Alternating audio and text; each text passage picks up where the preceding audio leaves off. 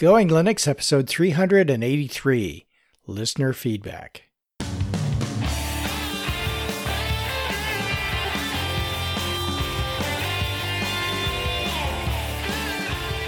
Welcome to the Going Linux podcast. I'm your host, Larry Bushy.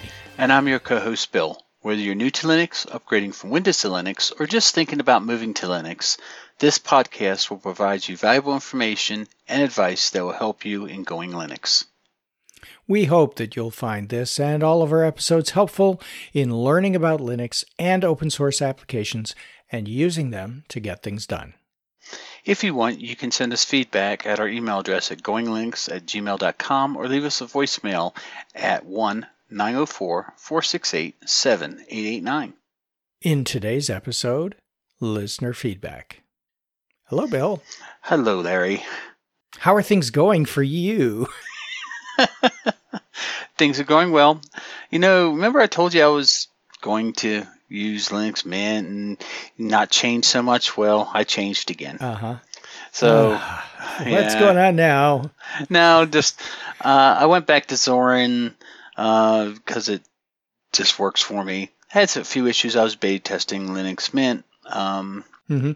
And I just needed something that I was familiar with. So, long story short, went ahead, redid my laptop because I have nothing th- better to do on a Friday night, and uh, got a dual boot set up and and with uh, Windows ten on one for when I I have a game I have to play once in a while, and the rest is Zorin. And then I'm running everything in containers, like kind of what I was planning. And the mm-hmm. test machine over here right now has two images on it, uh, or two systems. One is Linux Mint nineteen point three uh, to continue testing it and see if I can find um, any more bugs. And the other one is, uh, I was kind of curious. I wanted to see how uh, elementary O S worked. Oh, yeah. And, and it runs really well. I was really surprised. They have some uh, unique elements to their desktop. But what was really interesting is it runs really, really fast. Uh, it looks a lot to me like a Mac uh, interface. Uh, yeah. They use a, a curated um, software center, so about everything you'd want is there. It, like I said, it seems to be uh, really nice. Uh, it's been running fine. Um, this would probably be a great system for like uh, an older parent or a younger child that you just want to make sure that it works all the time, because I haven't found mm-hmm. any really glitches. So it's like uh, if you, all you're going to use it for is email and stuff like that, and you want to keep the complications way down, and you want to use older hardware, this seems like it would work really well. Uh, this machine also had run Ubuntu Mate uh, eighteen oh four point three, I think it was, and it also run really well too. But uh, it was kind of um, interesting. If you want to add a um, something that's not in their software store, uh, I couldn't find Synaptic, and, and and so I had to actually Google how you know how do I add a dev package to this, because it's based on Ubuntu, and then they tell you basically use Eddie, and then it works fine. You can install anything you want. Um, so yeah, it's uh, that's kind of like a mini review. It, it runs well. Um, I don't think it's really for me because it's uh, I like to tinker too much. But if you want something mm-hmm. that just works and is very pretty, um, it, it seems to do that. But I will uh, make just one comparison between Ubuntu Mate and um, Pantheon. Ubuntu Mate also has that same setting where you can kind of make it look like a Mac if you want. Yep. Uh, and uh, you know. The one thing about uh, elementary I saw is that when I was looking through the software store, they actually have where you can pay for applications from developers in their software store. So it's kind of a way to uh, provide donations without figuring out how to donate to a particular project. Right? Yeah, but the only uh, thing that I have um, maybe a little problem with is I don't have a problem with paying for uh, an O S. I mean, I paid for Zorin and I like it, um, or or supporting a, a project, but I can't remember what I was looking for. But it come up and and it was only a dollar uh, for this application, but it seems like that's the only one in there. So there might be an open source project that, that works just as well that you don't need to pay for. So I'm not saying it's a bad thing. I'm just saying it's different. I, I know they're trying to make these projects where they can make a little money for developers, and I'm all for that. But I just don't know um, about having just that, that store and actually not being able to, to obviously look through uh, a um, a bigger catalog of software. You know, I'll give you an example, uh, just because I compared them before, Ubuntu, the Ubuntu Mate has the same software center. But yep. uh, I can't remember. Do you remember if Synaptic uh, is installed by default on Ubuntu Mate? It is not, but it's available okay. in... in the software store. So, yeah, I, like I said, I don't have a problem if they want to charge for it, but uh, Synaptic... Um, Eddie will let you install the debs. You know, if you want to mm-hmm. install like a, the Chrome deb or Chromium, um, it will let you do that. But that's for somebody that already knows what they want. And I, I think it should be a little bit easier to say, I need Synaptic uh, Package Manager, and to use that to get the software uh, for... maybe more advanced users, or or just someone that just wants to see what's available. And so I, I know why they did it. They wanted to make it simple and secure. Uh, yeah, sure. Uh, and it, but uh, another thing that come up, uh, they were talking to one, uh, one of the developers in uh, Elementary O S, and uh, right now they're trying to figure out, if say you buy an application for a dollar uh, mm-hmm. in their app store, and then they upgrade it, then uh, what happens is that they still don't have a good system to restore that application. They, you know, they're, they're, they said they're working on it. Hmm. And so that should have been kind of worked out where it remembers what you've you've purchased, and so you can load it back onto the new version of your system.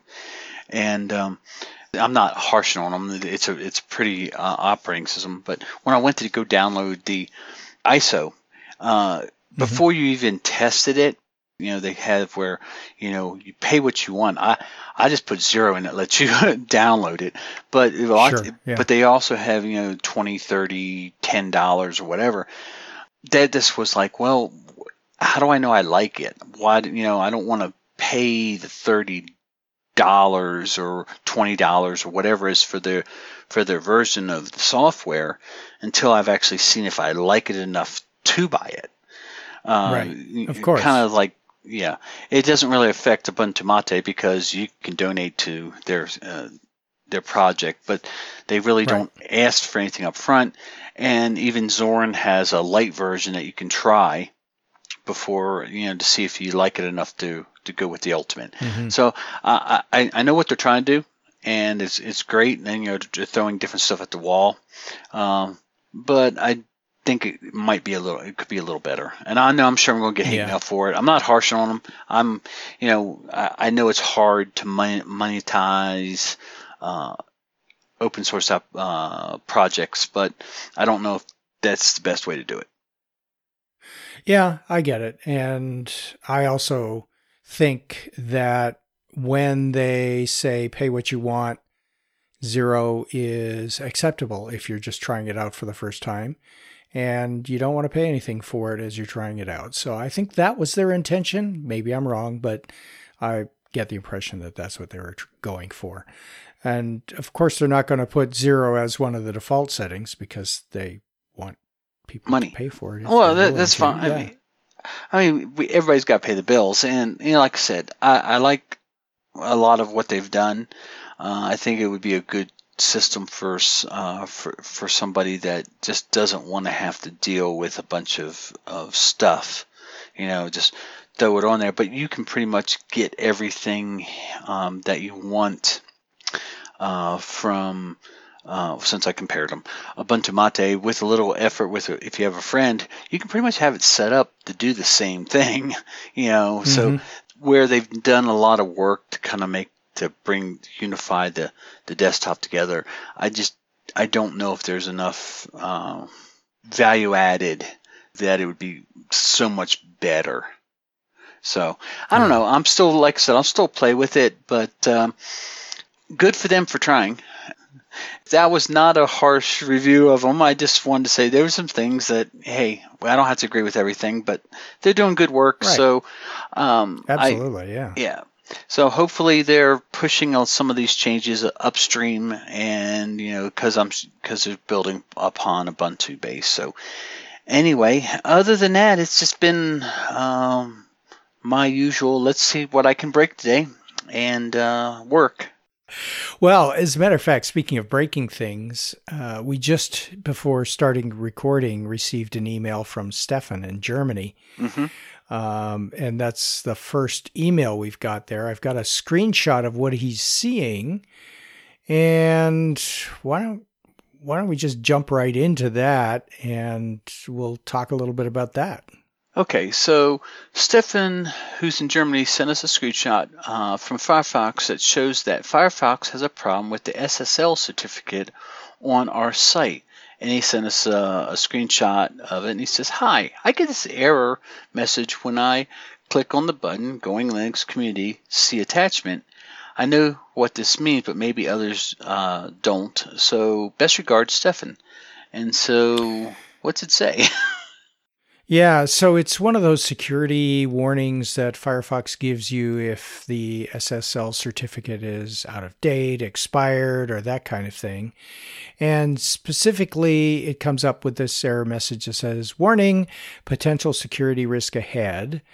And when you click on the advanced button, it gives you the reason that it says community dot going linux dot com uses an invalid security certificate. Well, if you recall, I just got S S L certificates for our entire website. It says, though, that the certificate is not trusted because it is self-signed. In other hmm. words, the issuer of the certificate is the one who signed it.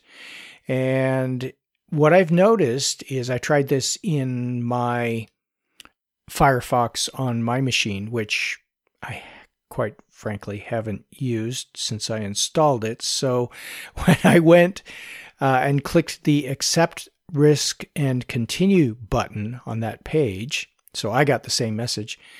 Uh, every time I went back and clicked the community button on our website, it just went right there to the community and never proceeded to show this error message. So if you see this error message in Firefox or anywhere else, Uh, you just click on advanced and click accept the risk and continue, which may seem a little scary uh, if you're not familiar with this stuff, but it's just warning you about the S S L certificate. And I will take Stefan's email and the screenshot, forward it on to our web host and say, "What the heck is going on here? You provided me with an effective S S L certificate. You better get it fixed." So hopefully, hopefully we'll get that that issue resolved quickly. And uh, if not, uh, bear with us. It is, you know, coming up to the holiday season, and I don't know about our our web host or the S S L company whether they take time off during the holidays or not. So it may be until January we get it, it takes to get it fixed. But it appears that once you click the accept a risk and continue for that for that button or for that site, it just goes through no problem. So let me just give a little background on this so I make sure I I, I understand this and the user understand this. We uh, for the longest time did not uh, have we had did not have the H T T P S, which stand which means that it's a secure a secure site.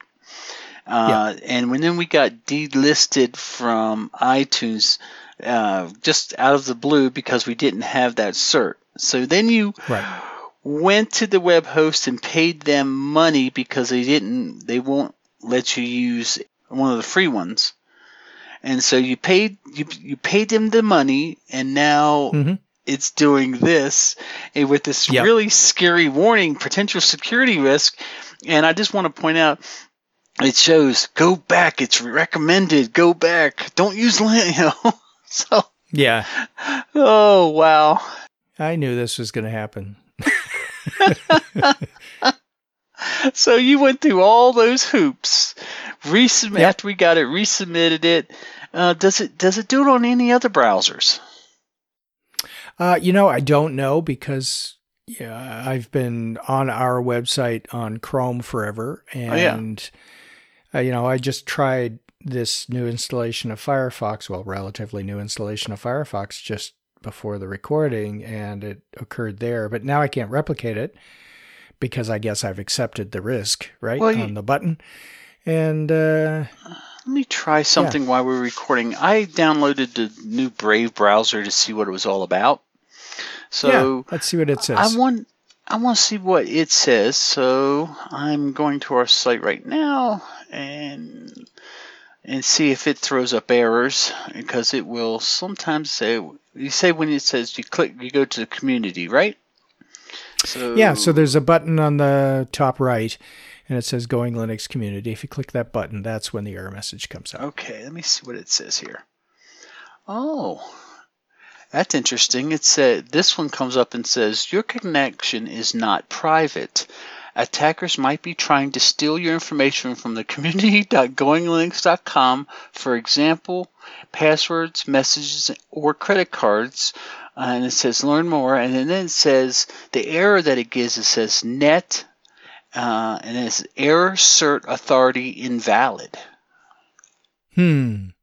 Yeah. That, yeah. They're, they're, they're insisting that we pay for a S S L certificate from a company that isn't really recognized. So that's great. I know this makes great podcasting, but I was just wondering, and if you hit uh, advanced, it, it reads, this server could not prove that it is community dot going linux dot com.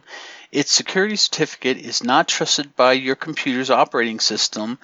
This may be caused by uh, a misconfiguration or an attacker intercepting your connection. Well, that's kind of scary.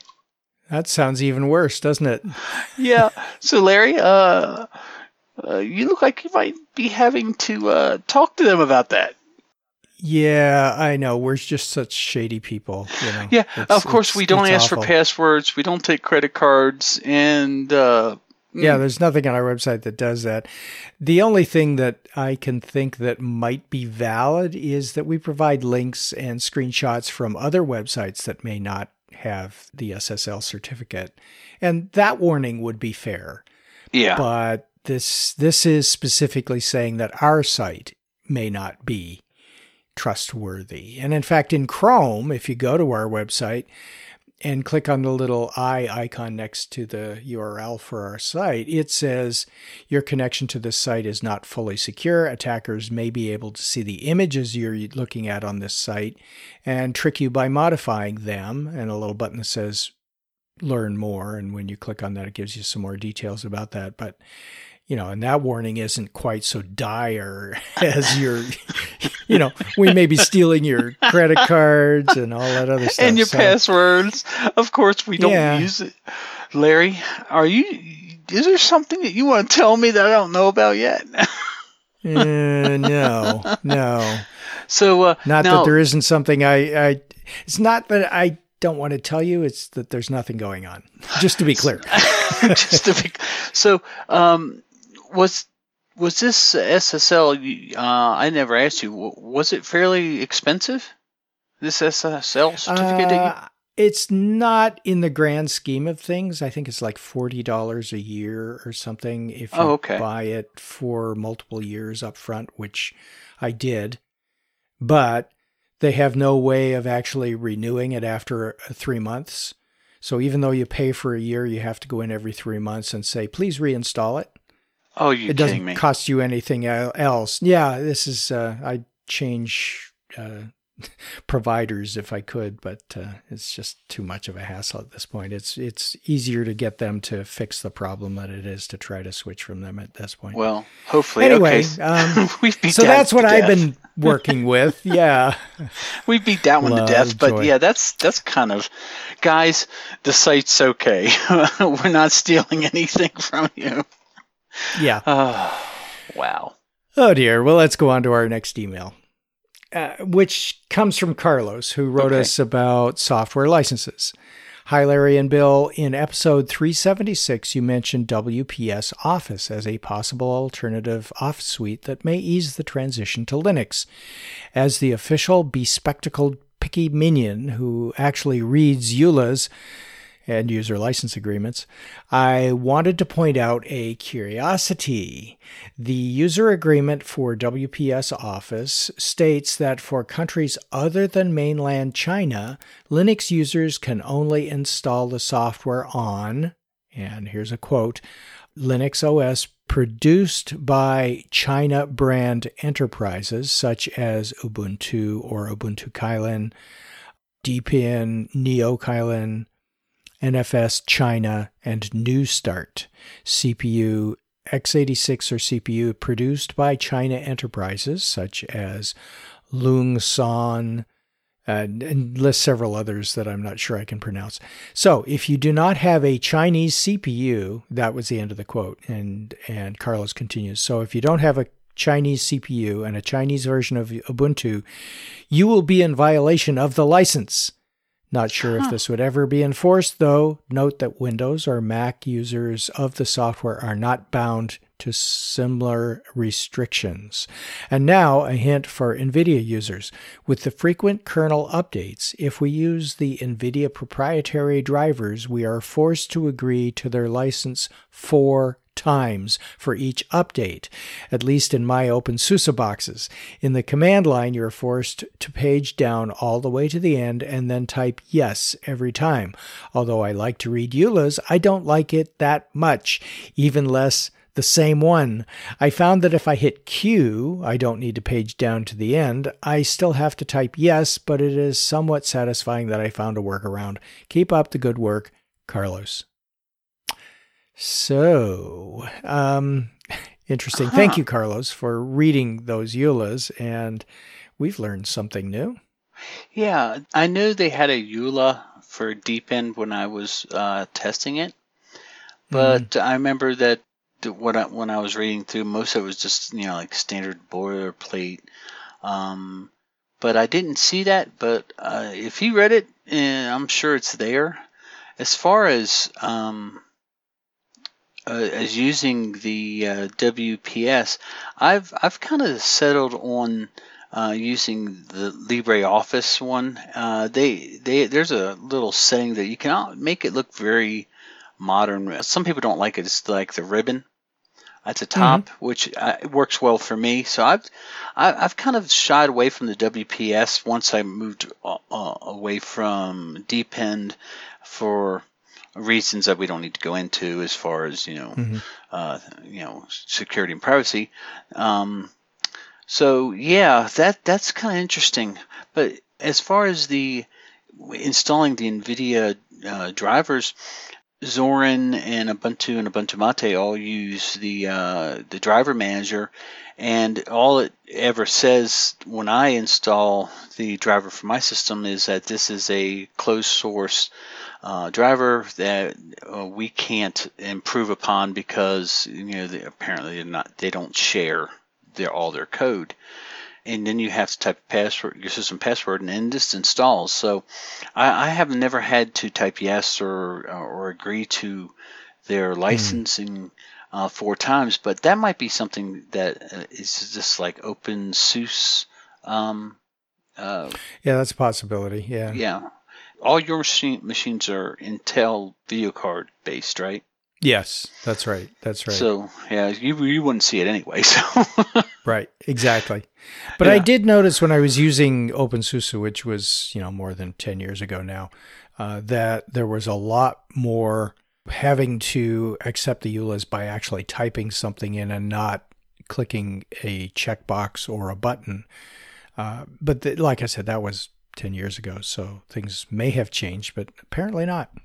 Well, it could be that doing something a little different. I don't know, because uh, neither one yeah. of us run. Uh, we've run OpenSUSE in the past, but you know we're uh, Ubuntu-based uh, fanboys. So our next email comes from Michael, who provided a link for Linux users who also use the Orca screen reader. He writes, "Hi, Larry and Bill. It seems that using the Chrome browser with the Orca screen reader is being worked on Uh, I haven't tried this myself as I don't know how to update my version of Orca, don't have the skills to try it, and have not been able to install Chrome and latest Ubuntu Mate, but blind users with the skills to do it sh will not be able to monitor Orca lists might find this of use. Okay, and he has how to turn on Google Chrome accessibility, and he provides the link and we'll put it in the show notes. Happy Christmas to both uh, you and Bill, Michael, West Yorkshire, U K. So okay, so they're working on having Orca work better with Chrome? Yes, exactly. And when you click on that link, it opens an article on the GNOME website that says, Getting Started with Orca and Chrome slash Chromium. Ah. Uh, and it, it, I'll, let me just read the introductory paragraph without going into all the details. It says, Orca support for Chrome slash Chromium is ready, but you will need at least Orca three point three four point one because it contains fixes that did not make it into the three point three four point zero release. Chrome or Chromium support to work with Orca is getting close, but there are still some significant bugs which need to be fixed. For that reason, you should be using at least the dev channel of Chrome, which you can get from, and they've got a link there for the dev channel, which I'm assuming gives you the fixes in Chrome.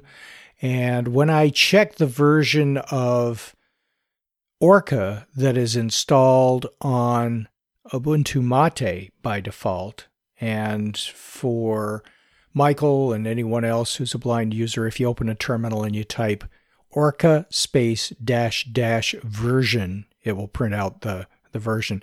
three point three four point zero is the release that's installed in Ubuntu Mate nineteen point ten. So I'm assuming that in twenty point oh four, the next L T S release that will be released in April next year, we'll have the latest version of Orca, and this will become a non-issue for Ubuntu Mate users. But it looks like you'll need to either wait for that update or find a way to install the latest version of Orca, maybe from the Orca website, to get the advantages of it working properly with Chrome. And in the meantime, you could also use Firefox, I guess. In the meantime, while we're while they're waiting for the twenty oh four, is there an easy way to uh, upgrade Orca in Ubuntu Mate, or would you suggest just uh, just kind of hold hold out to the next version? I I know uh, uh, Martin's pretty um, uh, on top of keeping everything, you know, stable in Ubuntu Mate. Uh, do you think it would be wise to try to upgrade to this dev version, or, or just wait, or just use Firefox? Yeah, so the dev version is the version of Chrome that they're saying to get. Okay. And to get that, I think you would just go to this uh, article on the GNOME site that gives you the link to the dev version of Chrome.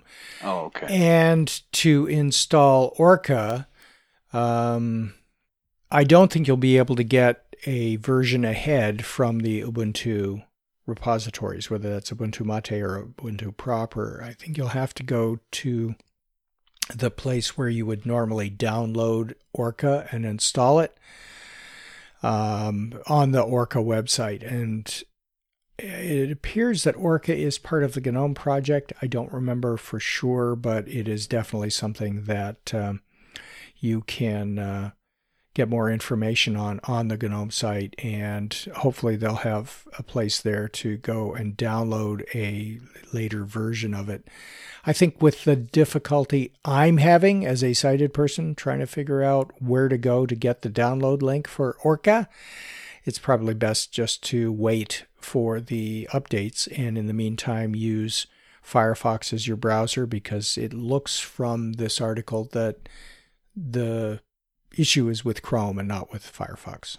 Yeah, I, I, when I did a search for the Orca screen reader, it comes up and it gives me the address of uh, help dot gnome dot org users dot Orca or and then stable. Yeah, and right. So I think I would just wait, because you know it will be updated. Just go ahead and use Firefox right now. I know that's not really a great answer, but Um, two-sided guys having trouble getting this to find out where to get it and stuff. The might be a little too much for someone that has some vision issues. Yeah, exactly. Yeah. All right. All right. So our next email comes from Rossi, who asked about Huawei laptops. Hi, guys. This is Rossi from Houston, Texas. I love listening to the podcast. You provide a wealth of information, but I have a doozy on my hands. I am looking to purchase the new Huawei MateBook Pro X twenty nineteen, but the problem is I don't know if there is any Linux distro that supports Huawei computers. I can vaguely recall seeing an article written that Linux does not support Huawei yet, but then I don't know. If the source that I saw it from was reputable, if anyone knows some valid information about this, I would greatly appreciate it. I'm looking to run Zorin O S on it if it works properly. Otherwise, I'll have to go and get the new Dell X P S. Thanks, Rossi. And Rossi and I went back and forth on email, and I gave him some links to some of the reviews of this Huawei machine. And those links will be in the show notes. There are two links for articles that are reviews of this Huawei machine. And then there's a YouTube video, all of which contain information about their ability to install Linux on the Huawei. And it seems that it's pretty straightforward, and there may be a couple of the soft buttons, the function key buttons, that don't work, like volume, things like that, minor minor little issues. Uh, but other than that, um, they, if you can work around those issues, Ubuntu at least installs very easily on the machine and works like a champ. Even if I remember correctly, the fingerprint reader works, which is oftentimes the thing that doesn't work on these not designed yeah. for Linux computers. Um, so it should work just fine. But if you do decide, Rossi, to go and get the X P S, I've had my X P S for a few years now, and I love it. Yeah, I mean, I was looking at the uh, specs for the Huawei Mate Pro X, mm-hmm. and it doesn't seem like there's anything uh, too crazy about it. It has an i seven pro, uh, quad-core processor, uh, NVIDIA M X two fifty G P U, has Thunderbolt three. So, yeah, I... don't know why it wouldn't, unless it's they're doing something kind of weird. Yeah, it it should work just fine. It it like you said, it doesn't have any crazy hardware in it. Uh, and the only thing that's unique about it is that the camera, the webcam, instead of being at the top of the bezel of your screen, like most laptops, or at the bottom of the bezel, like the X P S, the early X P S uh, laptops, they actually have it pop out of the keyboard. So oh. There's a little key you press, and the and the camera pops up, and uh, that's you know, cool. W- one more hardware thing to go wrong, in my opinion, but it apparently works quite nicely. And it's not the best camera in the world, but it's unique, and people will comment on it, I'm sure, if you get that. Of course, there's the whole issue of the fact that Huawei is built in China, and they had some controversy over their phones and stuff, possibly spying on Americans. And if you take any of that to heart, you probably want to go with something like the X P S. But yeah. if you're not concerned about that, then the Huawei machine is actually pretty nicely spec'd, and it's nice and light and easy to carry around, and seems to be pretty good. Uh, unlike my nine-pound laptop, that one's a lot lighter. yeah, yeah, this one's just a little bit lighter, like a little bit lighter. Pounds.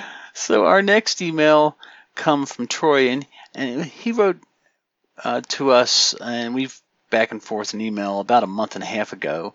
And Troy asked us our, our, our opinion, and he, he he wrote, "Larry, I hope you and Bill are doing well. This is not necessarily a question for the show, just uh, a professional question, and I was hoping to get your thoughts before this computer arrives for this customer."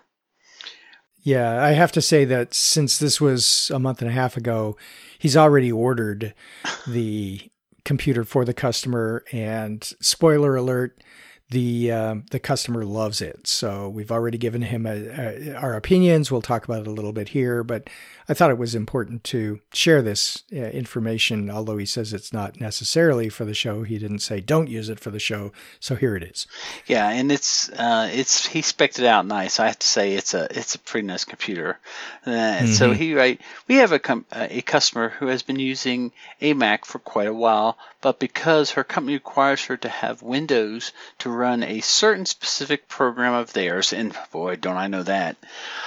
Mm-hmm. Um, she has been running it using Parallels. Her computer is really old and slow, and she absolutely hates Parallels and the way it works. She doesn't relish the idea of moving to a Windows computer and having to deal with antivirus and anti-malware Windows ten bugs. Uh, Windows updates, breaking stuff, et cetera, et cetera. The software company for that program also recommended a computer with sixteen gigabytes of memory. She looked at a Mac with an i seven processor and at least sixteen gigabytes of memory, but it was over twenty-five hundred dollars, and she thought that was just insane. Her other concerns were figuring out how to get her pictures off her iPhone where she could do minor editing and be able to share them with people. She's been using iPhoto in Mac uh, for this. She said her company also occasionally sends her M S Office documents that include a lot of macros. And uh, Larry, before we go any further, do you want to let people know what macros are? Yeah, so macros are just uh, automation that in Microsoft's version of Office you can include in things like Excel or Word that do things like, instead of doing a lot of clicks to put in, let's say, a whole paragraph, they can uh, give you a button or give you um, a series of keystrokes that allow you to put in a standard template paragraph or things like that.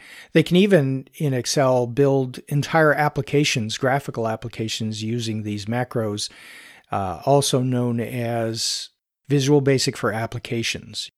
Those macros in Microsoft Office in particular have been a target of malware and spyware, and oftentimes you'll see a Um, a warning come up saying, do you want to enable macros? And if you do that, uh, if your computer is vulnerable and using Windows and things like that, you could end up with a virus. But most of those have been taken care of. And with, if you're running Windows, running antivirus, anti-malware protection, you're protected. So not much risk these days.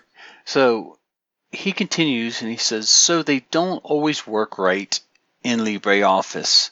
Since we need to order a laptop for her daughter who is just going into high school, she wanted us to quote her on a system as well uh, for her own needs. Her daughter's needs are very basic: email, web, and a few Office documents.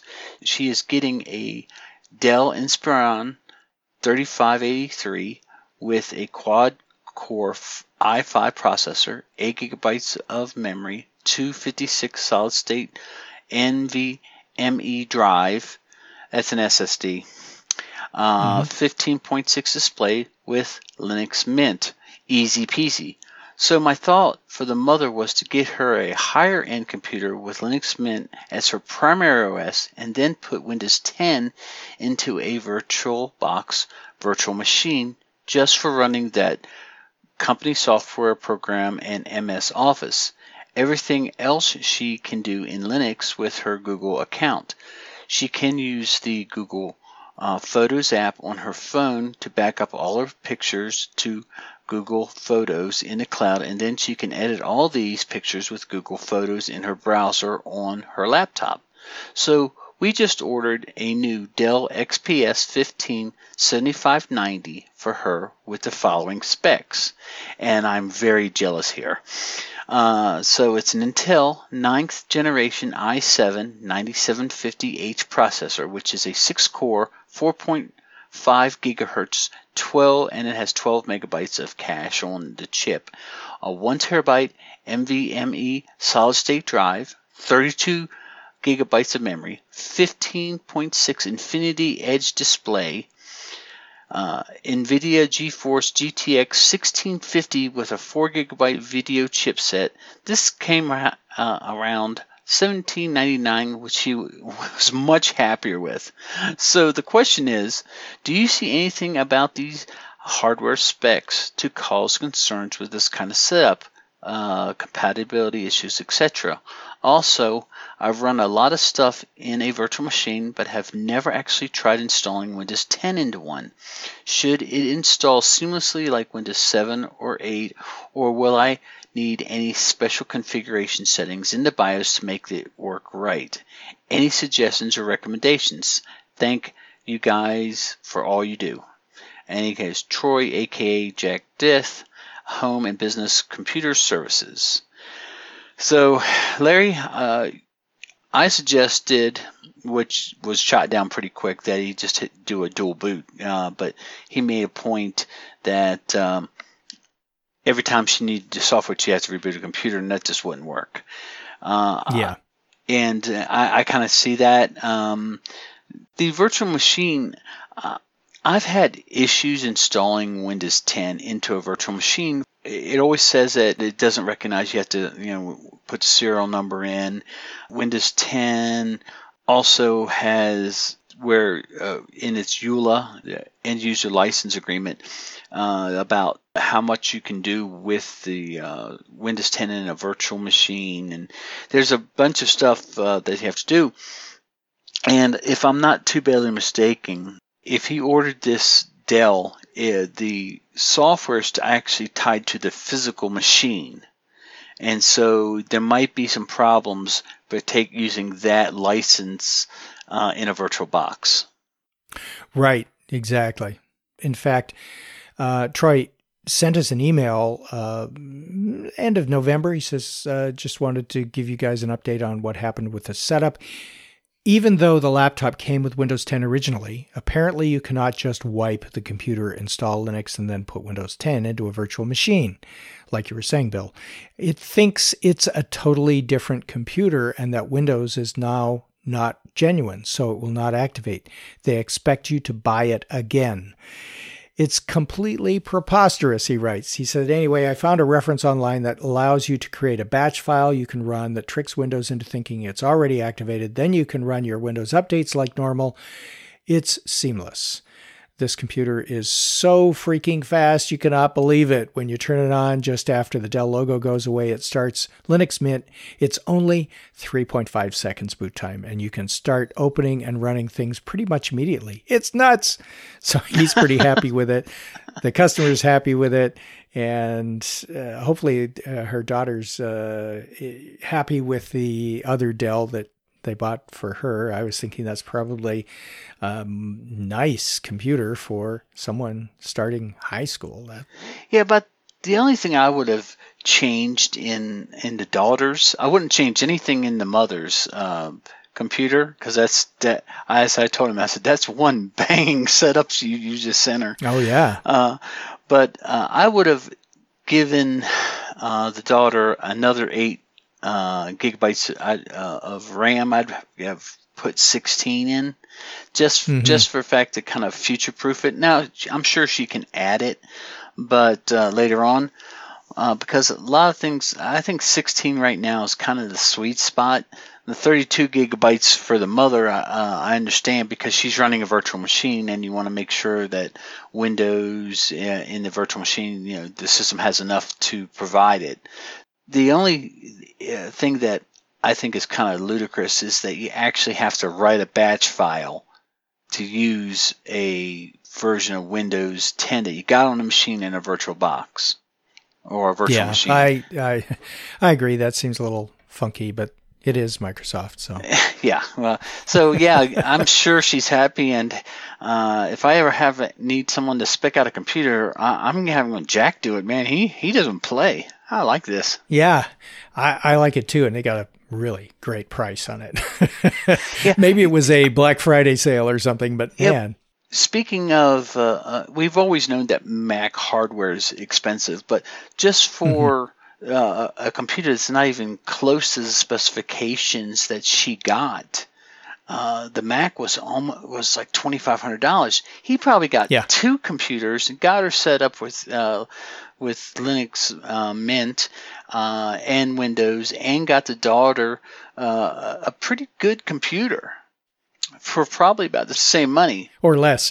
Yeah, this is kind of crazy when you when you think about what you can do. And uh, and so yeah, I was, like I said, Jack, you, that's nice. And I've heard that the Infinity Edge display on on those uh, machines is really nice. Yeah, yeah, it is. It it definitely is. Um, yeah, one other comment. We talk about Windows a lot, and um, you know, comparing it with Linux, especially in the past three-part series that we've had. But um, Troy was talking about the user of this computer, the Mac computer, using it for pictures, and she wanted to be able to uh, edit photos from her iPhone. And I just wanted to comment that I was trying to do that on my company-provided MacBook Air. And I've noticed that Apple, you know, in their Finder, which is the file browser that they use, in their Finder, they provide a folder for pictures. But when you take pictures with uh, an iPhone and it goes over iCloud to your computer, it doesn't end up in the pictures folder. It ends up in an iPhoto folder. But there's also a photos folder. So there are three different places your photos could go. And I, it took me a long time to try to figure out where I, I know I picked that picture. I know it's on the, the computer's hard drive, but I can't find the stupid thing. And then when I actually tried to take it out because I wanted to attach that photo to something for work, uh, you couldn't right click. Once you found it, you couldn't right click on it and say, send it to this particular location. It wouldn't let you do that. Uh, and you couldn't right-click and say, save to desktop or move it to a folder. I had to actually go into the Finder, into the, I think it was the iPhotos, or maybe it was the Photos folder, and I had to drag it from there onto the desktop. There was no other way to get it on the desktop except click and drag. And once it was there, I could put it where I wanted to put it. Just another example of some of the aggravating inconsistency in a very popular operating system out there. Well, you don't actually have that problem with Linux. No, but I for, I have an iPhone for my personal use. Uh, long story on why I got an iPhone, but uh, when I, I had a, a problem, I wanted to import my photos, and so I hooked it up and and you know had to install a driver that was, you know, uh, it says, hey, we need this. So I installed it and it imported it. And I'm like, okay, cool. So I'm looking through my photos, and uh, I I was using, I believe it was Darktable, and it it had more um, it had videos in it too. Because uh-huh. what happens is, unless you turn it off in settings, you, it it takes it makes it takes uh, these uh, like a video. I don't know. It's a, I guess if if you ever if anybody has an iPhone or you were, were sent a photo, if you t- hold the picture, it gives a little bit of sound and a, like a short little video clip, and so.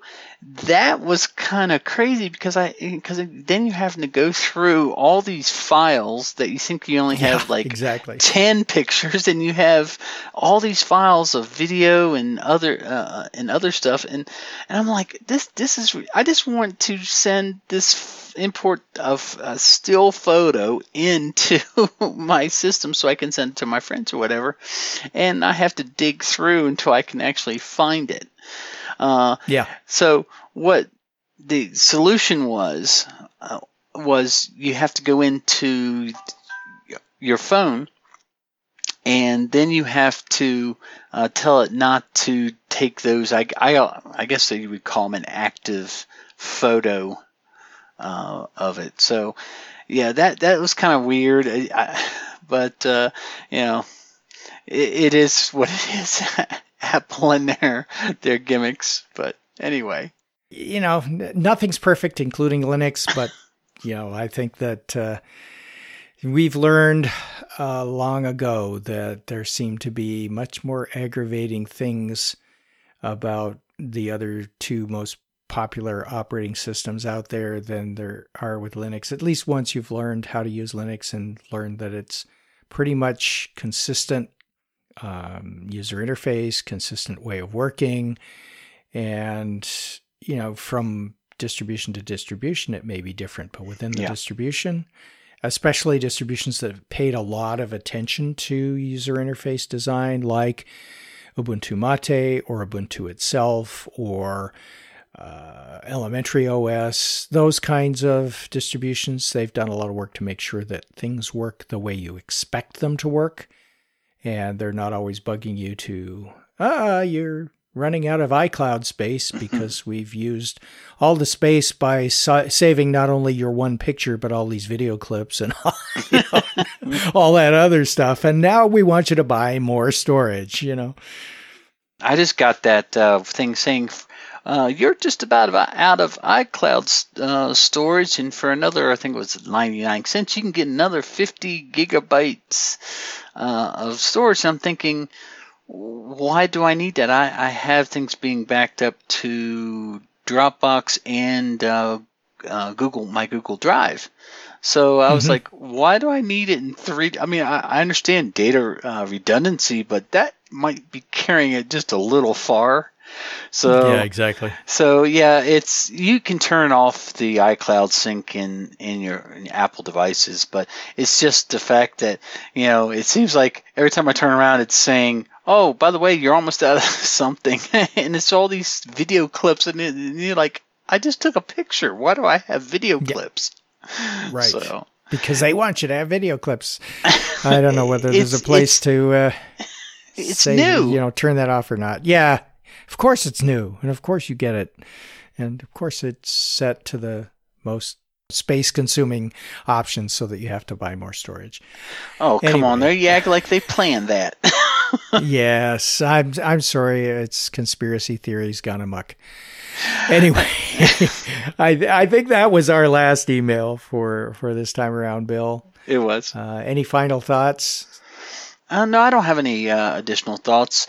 Uh, I just want to say that nothing's perfect, and where we think that uh, Linux is probably closer than some of the other O Ss, uh, you know, we we sometimes get entertained by what you have to go through just to do simple stuff.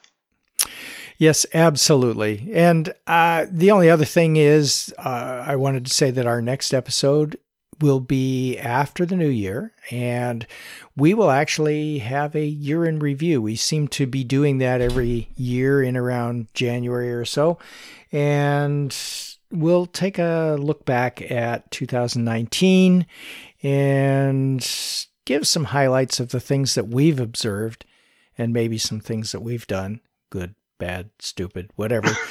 and, uh, the and, bad or stupid comes and, falls under me. Okay. Uh, not always, not always, but uh, anyway, I, uh, I I hope that we'll have an opportunity there to take a look into the future as well and give some yes. idea of where we think Linux is going. And I'm quite happy that two thousand nineteen was the year of the Linux desktop. I think. Oh, you just had to say that, didn't you? Of course, yeah. You just had. To, how many years have you said that the it, you know that it was the year of the Linux desktop for the past? You know three? What? I think that's the first time I've actually said it. Uh, I've actually said it. Not the first time it's ever been said, but yeah, it's yeah maybe. Anyhow, uh, until that then. Will be our next episode. Yes, until then. Until then, you can go to our website at going linux dot com for articles and show notes, as well as links to download and subscribe. We are the website for computer users who just want to use Linux to get things done. And if you'd like, you can participate directly with our friendly and helpful community members by joining the discussion in our Going Linux podcast community on community dot going linux dot com. Please ignore the errors if you get them. Yeah, that's not our fault. Until next time, thanks for listening. seventy-three.